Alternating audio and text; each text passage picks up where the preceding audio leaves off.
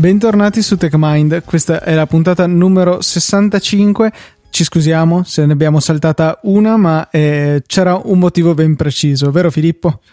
Sì, cioè in realtà non abbiamo saltato una puntata, abbiamo saltato un appuntamento settimanale. Esatto, sì, è diverso. Ehm, però sì, c'era un motivo, il motivo era ovviamente colpa mia, ehm, cioè ho partecipato, come avevamo già annunciato, ad una conferenza ad Amsterdam, eh, Hack in the Box, quindi era molto difficile eh, poter trovare eh, del tempo comune eh, da dedicare alla registrazione del podcast. E ancora di più, insomma, eri in una situazione in cui la banda disponibile verso internet era molto limitata.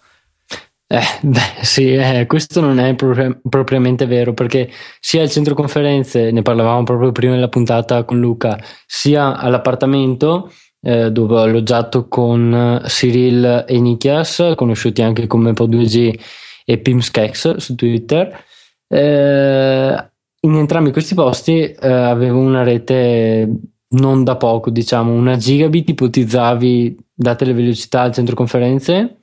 eh, sì, cioè mi, mi, avevi mandato uno screenshot in cui scaricavi tipo a 20 e passa megabyte al secondo in wifi, cioè una cosa veramente pazzesca. Esatto, e eh, invece non ricordo quanto sono arrivato a scaricare dall'interno dell'appartamento, comunque penso attorno ai 5-6 mega, 5 mega può essere. Sì, sì, insomma, c'è velocità di tutto rispetto, per cui chiaramente hai la mia invidia per quello, non solo, però perché anche la conferenza immagino sia stata piuttosto interessante. Sì, sì, è stata molto interessante sia le talk a cui ho, ho partecipato, sia um, il training uh, di un po' 2G e Pimskex. Um, ma an- ancora più interessante secondo me è stato tutto il contorno, cioè uh, tutte le persone che ho avuto la possibilità di conoscere, le persone con cui ho avuto la possibilità di parlare lì ad Amsterdam,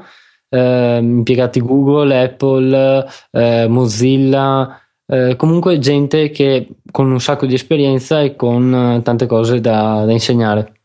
E di questo immagino che nelle prossime puntate dedicheremo un po' di spazio, però questa puntata, quella immediatamente seguente alla WWDC, Ovviamente non possiamo che dedicare ampio spazio alle novità che sono state presentate perché c'è veramente tanta tanta roba. Uno dei keynote più belli probabilmente degli ultimi anni, eh, forse anche includendo quelli del mai dimenticato Steve, cioè veramente ah, hanno presentato un sacco di cose, la conferenza è stata veramente piacevole, consiglio a tutti quelli che non l'avessero fatto, eh, beh, sia sicuramente di andare magari a riascoltare la nostra diretta dove potete percepire le nostre emozioni, perché proprio di emozioni si trattava durante la presentazione, ma anche andarvi a vedere la presentazione, proprio il keynote nelle, nei video insomma resi disponibili da Apple, perché meritava veramente bellissimo bellissimo. Io l'ho, guardato, io l'ho guardato tra ieri ed oggi e devo dire che, se posso fare un commento, eh, mi ha stupito molto in maniera molto positiva eh, Federighi, cioè ha, è stato in grado di fornire una presentazione e una presenza sul palco veramente mh, assurda, cioè la CNN l'ha eh, complimentato come il nuovo Steve Jobs il giorno dopo. Mm, ovvio, ognuno può trarre i suoi paragoni e trarre le sue conclusioni, però veramente è stato molto bravo, ecco sempre spiritoso, simpatico e veramente, cioè, ricordiamo che lui era quello che aveva fatto il suo esordio in un keynote di Apple che era talmente emozionato che praticamente non riusciva neanche a utilizzare il mouse, forse è per quello che da allora usano dei trackpad eh, nel, per gli iMac, però no, veramente eh, spiritoso, sempre bello, cioè se capite l'inglese veramente è una, sono due ore ben spese anche perché se ascoltate TechMind immagino che questo genere di argomenti vi piacciono e, e davvero è stato uno dei keynote più belli, non mi stanco veramente di dirlo. E chiaramente nelle note di questa puntata, techmindpodcast.it slash 65 eh, trovate il link diretto per andare a trovare sia la nostra diretta con il saggio mela, sia anche appunto il video ufficiale di Apple. Comunque, sì, eh, sì vai. Eh, e quindi appunto ehm, consigliamo di guardare il keynote ed ascoltare la registrazione che hanno fatto Luca e, e gli altri colleghi eh, durante il keynote stesso, ma veramente mh, mm, per aggiungere a quello che ha detto Luca, sia se capite l'inglese, ma soprattutto se siete interessati agli argomenti che sono stati trattati, noterete proprio che eh, Federighi è stato in grado, mi parlo specialmente di Federighi, è stato in grado di presentarli senza mai, eh, come dire, senza mai annoiare ecco, il pubblico, sia eh, i giornalisti o la gente comune che gli sviluppatori, perché veramente è stato in grado eh, di organizzare una presentazione non da poco, anche perché certe eh, parti ironiche erano rivolte magari al, a tutti, cioè a, a altre, altre magari solamente a chi aveva esperienza con la programmazione. Penso ad esempio al, um, allo scherzo sul multitrading. Ah, eh, sì. un po' quasi di cattivo gusto, eh, però, però, però comunque eh, si nota l'interesse a rivolgersi tutti i membri de- dell'audience di quel keynote. La cosa più bella secondo me è stato quando hanno presentato Metal, la loro API per poter ah. superare le limitazioni di OpenGL e quindi sfruttare al 100% la potenza delle GPU presenti nei dispositivi, eh, in cui ha detto l'abbiamo chiamato Metal, attimo di silenzio, si gira verso il pubblico e fa come le corna, tipo eh, metallaro convinto, veramente divertente, divertente. Sì, sì, sì, è stato ad, veramente bravo. Ad ogni modo, poi eh, le notizie, cioè le, le, presentazioni più importanti sono state tre: sono state OS X 10.10 Yosemite, eh, nominata come eh, ormai eh, è stato introdotto l'anno scorso questo nuovo corso di sfruttare i nomi di posti importanti in California. Questo sicuramente più noto, il parco naturale di Yosemite, più noto di Mavericks, che è invece un, una spiaggia per surfisti. E. Molte eh, novità da questo punto di vista, restare in grafico e ehm, delle funzionalità di integrazione con iOS. In particolare, forse quella che una che è veramente comoda, interessante questo Cloud Drive, questa possibilità di avere una specie di file system stile Dropbox che è eh, disponibile anche sui dispositivi iOS, un po' eh, superando l'idea che c'era precedentemente di tutte le applicazioni che dovevano gestire i loro dati in maniera completamente separata in dei silos che non si toccavano nelle cosiddette sandbox. Eh, hai già avuto modo di approfondire qualcosa di come tecnicamente realizzeranno questo?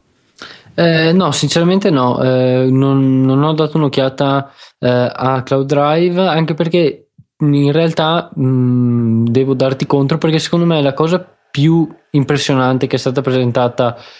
per quanto riguarda OS X Yosemite è stata hands off secondo me.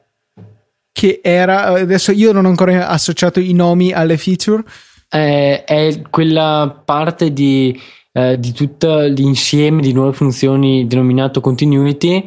che permette alle persone di spostarsi da un dispositivo all'altro eh, e continuare le proprie attività senza alcuno stacco praticamente. Sì, e quindi praticamente questo che ti va a mostrare sulla lock screen del tuo dispositivo iOS un'iconcina che richiama appunto l'applicazione che stavi usando in precedenza sul Mac. Per esempio, eh, stavo guardando una pagina in Safari, prendo l'iPhone, scorro cliccando su quell'icona lì e mi viene caricata la stessa pagina.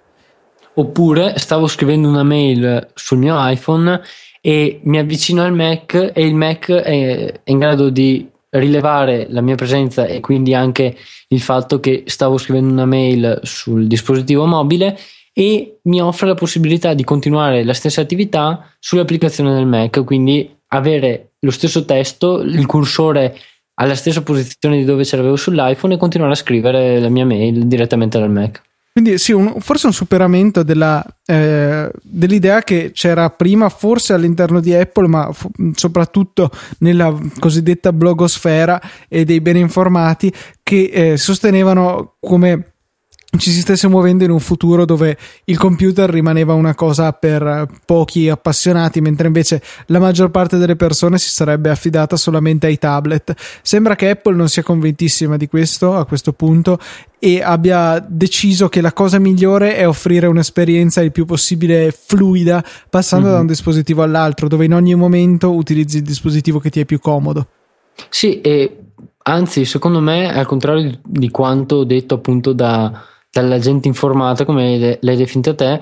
eh, a me sembra che con eh, Yosemite venga, dat- venga dato molto più potere rispetto a prima eh, al Mac, quindi al computer, perché appunto altre funzioni che sono state presentate è stato il fatto di poter ricevere eh, chiamate e chiamare numeri telefonici direttamente dal Mac, sempre appoggiandosi all'iPhone,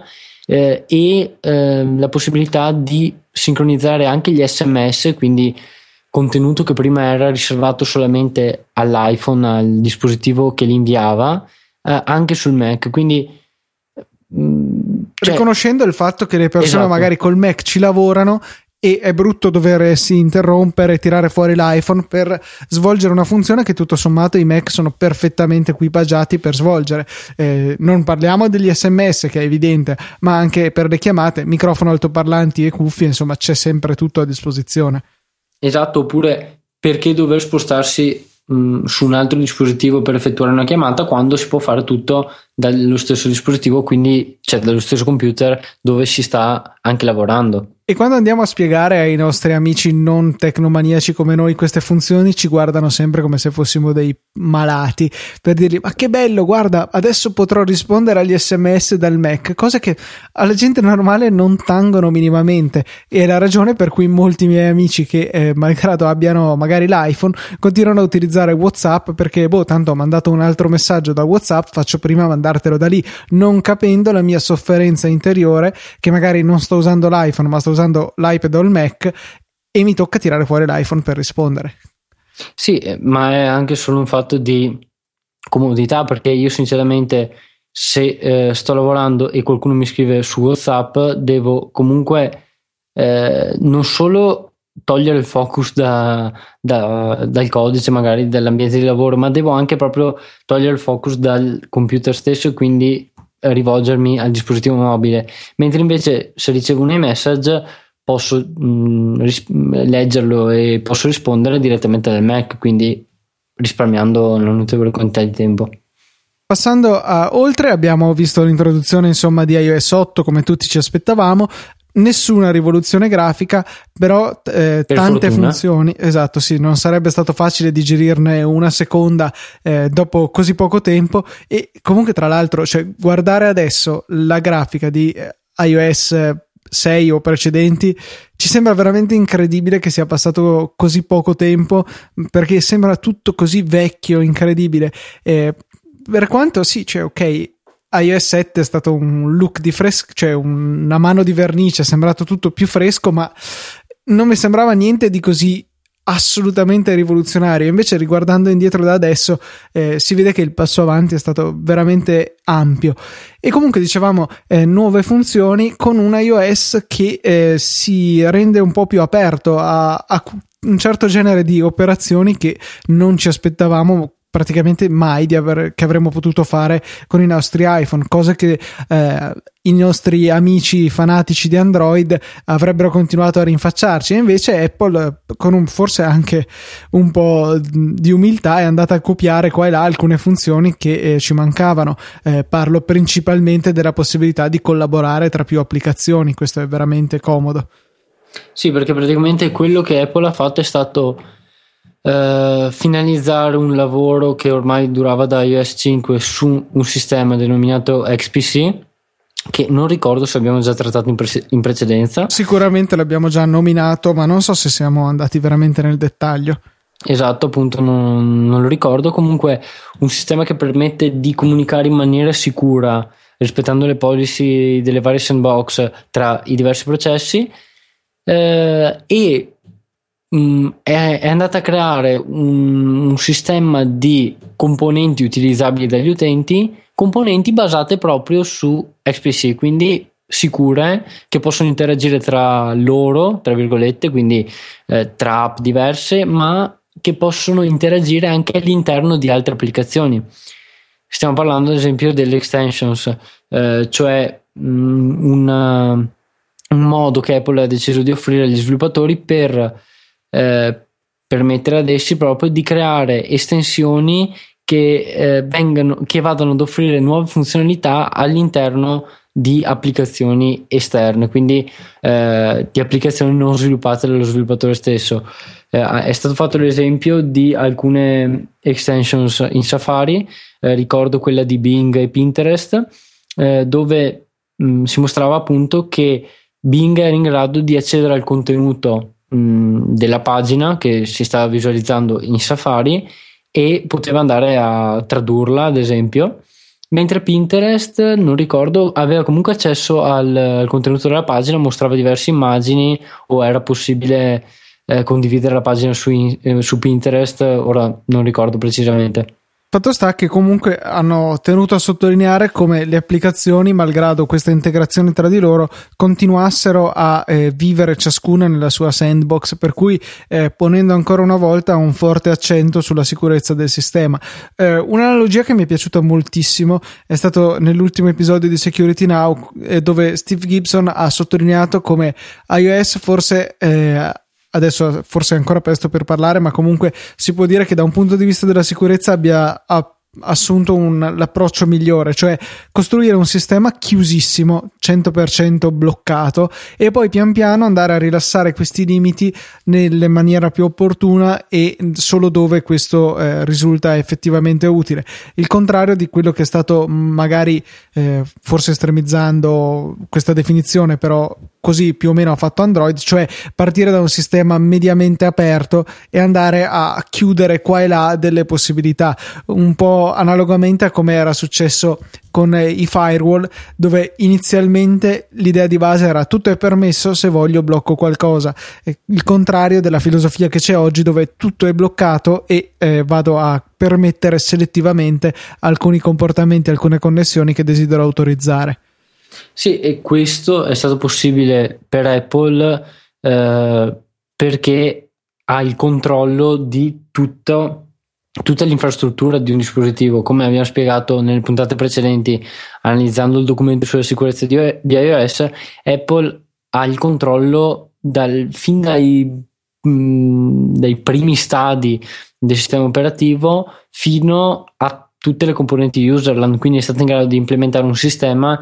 eh, quello delle sandbox, che poi eh, appunto ha avuto la possibilità di gestire in, um, cioè come voleva praticamente mh, mm, applicare restrizioni a certe applicazioni, eh, essere più blanda con altre, offrire diversi profili, quindi questa applicazione può applicazioni o estensioni in questo caso può accedere alla rete. Questa, quest'altra applicazione invece non ha senso che acceda alla rete come è per le ehm, keyboard di terze parti, quindi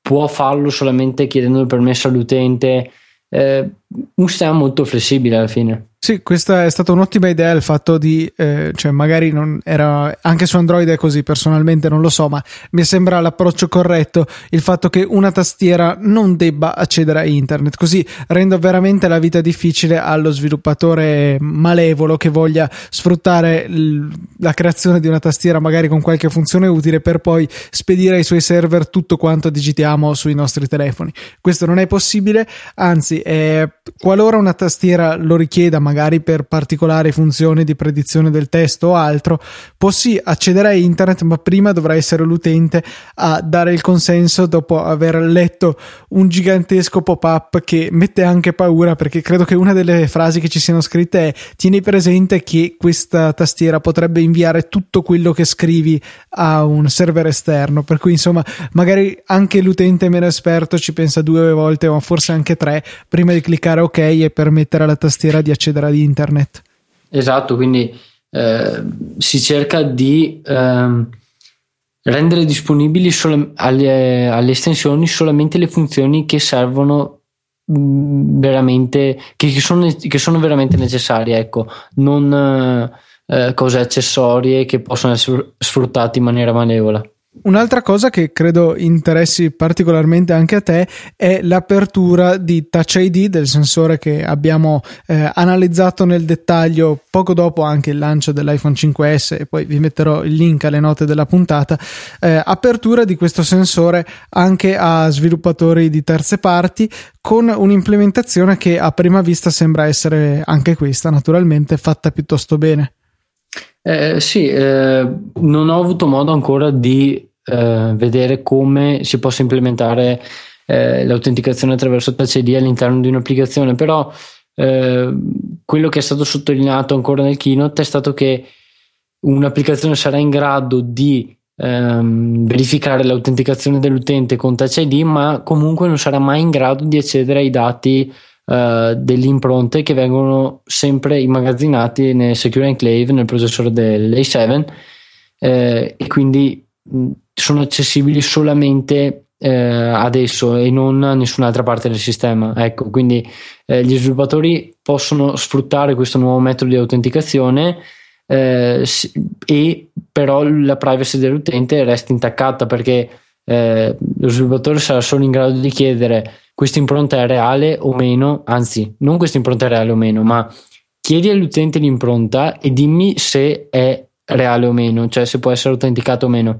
e addirittura mi pare di aver visto che sono eh, collegabili allo sblocco tramite Touch ID e quindi anche con tutte eh, le contromisure di sicurezza che sono adottate per esempio dopo un tot di tentativi falliti eh, richiedi la password lo sblocco di particolari entrate di particolari dati salvati nel keychain di sistema quindi uno spazio di storage sicuro dove le applicazioni possono pensare di magari andare a salvare password per l'accesso a servizi terzi e tenerle quindi ben salvate, ben protette e essere poi sbloccate per l'utilizzo solamente quando l'utente vada a riconoscere il suo dito o comunque si autentichi al sistema. Sembra ancora una volta tutto fatto a regola d'arte, poi insomma stiamo a vedere, magari qualche difettuccio salterà fuori di qui a settembre quando verrà rilasciato iOS 8.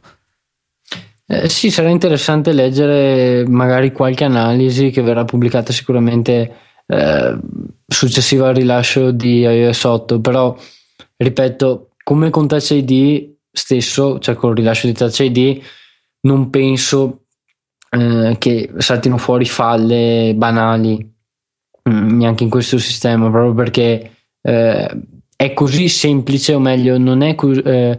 non è logicamente complessa l'architettura su cui si basa, quindi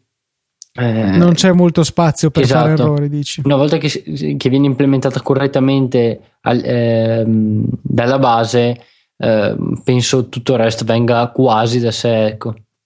Quindi sì, eh, chiaramente adesso ci servirà ancora tempo per avere tutte queste analisi, però per ora quello che abbiamo visto ci pare davvero promettente e eh, è veramente un peccato che tutte queste novità escano sempre quando comincia il nostro simpaticissimo periodo di esami universitari, però insomma cercheremo di farci forza e di trovare il tempo anche per analizzare il tutto nelle prossime puntate. Eh, altra cosa, forse terzo grandissimo argomento, grandissima novità. Enorme direi. E direi del tutto inaspettata peraltro perché io non avevo sentito nessuna voce. Apple ha annunciato un nuovo linguaggio di programmazione che è stato definito Objective-C senza C. Eh, tra l'altro, un, una frase che, se non sbaglio, era presente in un famoso articolo di John Siracusa, Copland 2010, che anche questo vi metterò nelle note della puntata, e insomma un, una mossa inaspettata che però era ehm, non so, stava ribollendo in pentola da Apple per, da parecchio tempo perché chiaramente un linguaggio non si fa dall'oggi al domani e le cui premesse sembrano veramente ottime. Sì, un linguaggio non si fa dall'oggi al domani, ma si fa in tre anni apparentemente, eh, perché eh, stando a quanto dichiarato dal creatore di questo linguaggio, mm, creatore, mh, mm, non suona male questa parola, ma eh, dalla prima persona che ci ha lavorato, ecco, eh, appunto il progetto è vecchio di tre anni e per il primo anno ci ha lavorato lui da solo. Chi è questa persona? Beh, l'avete già visto se avete guardato il keynote perché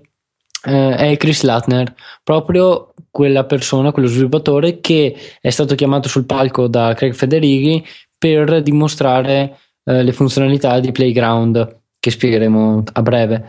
Um, lui è un, um, uno sviluppatore eh, che lavora ad Apple da, uh, dal 2004, se non erro, eh, mi pare di aver letto sulla sua pagina web. Eh, e uh, è praticamente, o meglio, dal mio punto di vista, uno dei, dei, dei pionieri di tutto quello che abbiamo oggi perché eh, è stato lui a ideare l'LVM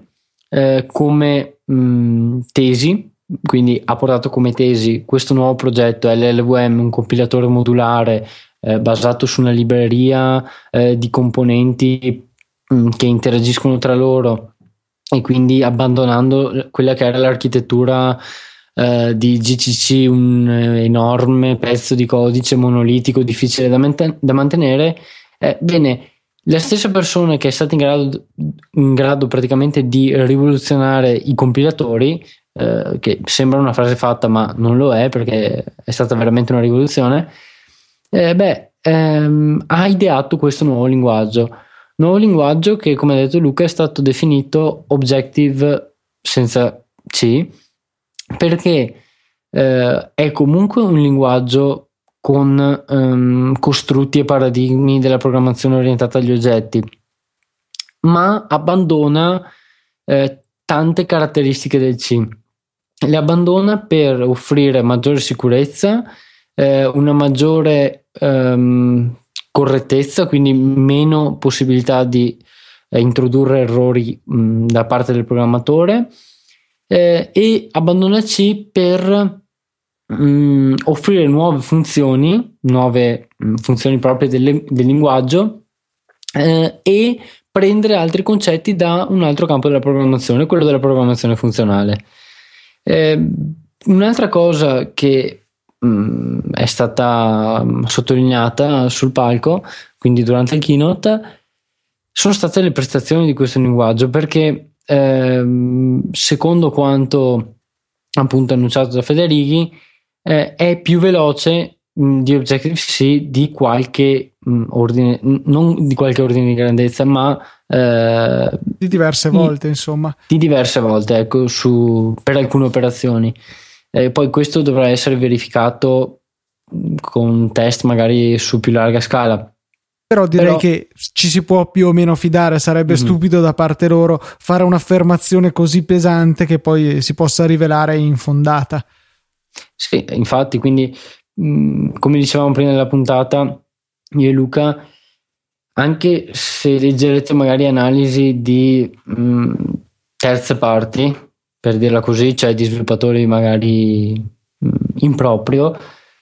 eh, pensate che comunque la gente che lavora su questo linguaggio eh, è eh, tra le persone più esperte eh, nel settore e in tutta la, scien- la scienza ecco, de- de- dell'informatica, se possiamo dirla così, perché veramente per lavorare su un compilatore eh, e ehm, su un linguaggio molto performante sono richieste, mh, mm, è richiesto un bagaglio di conoscenze non indifferente. Quindi mh, mm, sì, ecco, fidiamoci de- della gente che sviluppa questo linguaggio. Ehm, poi ognuno penso potrà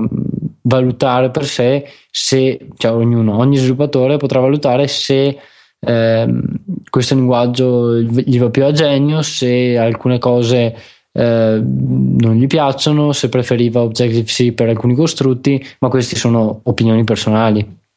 Diciamo che una delle cose che mi ha più colpito è l'interfaccia dei playground che consente di vedere ancora di più di un, forse di un linguaggio di scripting eh, in diretta qui, l'effetto che il nostro codice ha. Possiamo veramente scendere nel dettaglio e vedere cosa sta succedendo con una facilità che personalmente non avevo visto altrove. Chiaro io non sono un guru di queste cose però insomma qualche cosa l'ho visto anch'io e questo mi sembrava quasi del tutto nuovo. Sì eh, è assolutamente una cosa eh non mi piace dire rivoluzionario, ma comunque una cosa innovativa, ecco, perché permette di interagire con il runtime e con mh, mm, il nostro programma in tempo reale, quindi come è stato mostrato al keynote, di andare a modificare la, la curva di movimento di, mh, mm, di un oggetto, di andare a modificare le proprie proprietà, tutto in tempo reale, cosa che era possibile magari eh, mi è stato mostrato la settimana scorsa ad Amsterdam eh, che era possibile farlo su Firefox OS, quindi essere in grado di caricare in tempo reale del codice HTML e vederlo, vedere le modifiche direttamente sul dispositivo, ma qui stiamo parlando di un linguaggio che viene compilato in codice nativo, quindi che ha prestazioni che non sono nemmeno paragonabili a codice interpretato. Un'altra quindi, cosa è il fatto che questo codice sia del tutto compatibile con il runtime di Objective-C che consenta una compatibilità binaria, quindi le, opera- le applicazioni create con Swift possono essere utilizzate ovunque vengano utilizzate le attuali applicazioni realizzate con Objective-C, o sbaglio? Sì, questo è vero, eh, però ehm, ehm, diciamo che Swift ne- necessita, cioè, o meglio, un'applicazione compilata con Swift necessita di appoggiarsi ad altre librerie che al momento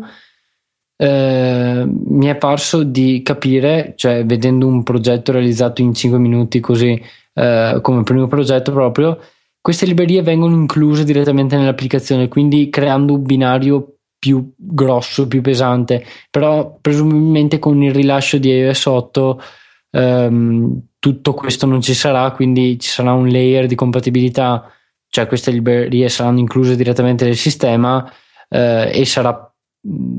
praticamente senza alcuno stacco eh, il passaggio tra um, un'applicazione, eh, non tra un'applicazione e l'altra, scusate, ma tra un'applicazione compilata con Swift e una um, realizzata scr- invece classica con Objective. esatto, non ci sarà nessun, nessuna differenza a livello dell'eseguibile, o meglio, ci saranno differenze a livello dell'eseguibile, ma non così evidenti come ci sono adesso, che importano due o tre librerie molto pesanti. Eh, comunque, eh, un'altra cosa interessante di Swift è che verrà reso open source con il rilascio di iOS 8 come tutto il progetto LLVM. Ah, ecco, questo non lo sapevo. Infatti, avevo letto speculazioni in entrambi i versi perché non era stato ancora chiarito appunto se Swift sarebbe stato reso disponibile come mm-hmm. linguaggio gratuito. C'è anche da dire, leggevo e più che altro ascoltavo nell'ultimo episodio di Debug dove si diceva che sì, magari il linguaggio sarà open source, però il linguaggio è niente senza tutti i framework che ci sono dietro realizzati da Apple e questi non credo che verranno open sourceizzati.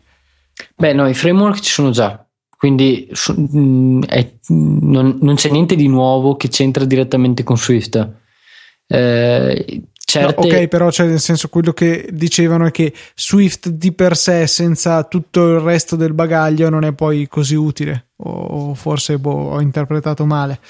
Beh, eh, Swift come linguaggio mh, mm, prevede un parser, eh, un compilatore e un, uh, un, interprete, tra virgolette, perché può essere eseguito anche come eh, anche in una shell, ecco se vogliamo, cioè in uh, read evaluate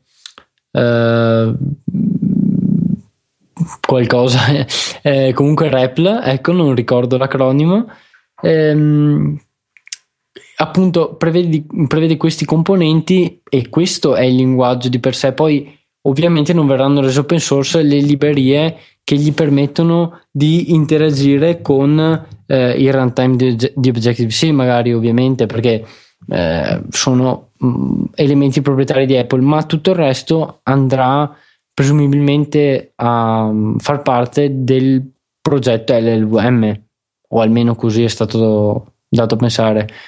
avevano anche detto che FaceTime sarebbe stato reso aperto anche per altre piattaforme. Siamo ancora qui che aspettiamo dal 2010, per cui ecco, non diamolo per scontato, ma c'è una buona possibilità che Apple vada a contribuire a questa sua opera durata comunque qualche anno alla comunità.